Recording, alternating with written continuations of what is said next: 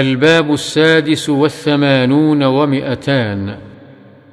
باب تأكيد تحريم مال اليتيم.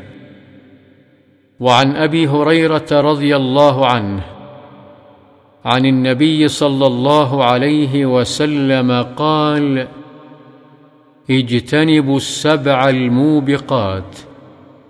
قالوا يا رسول الله وما هن؟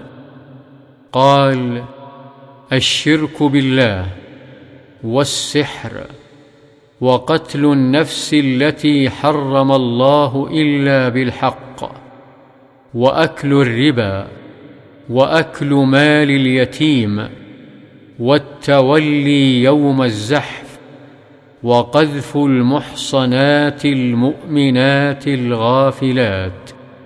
متفق عليه. الموبقات المهلكات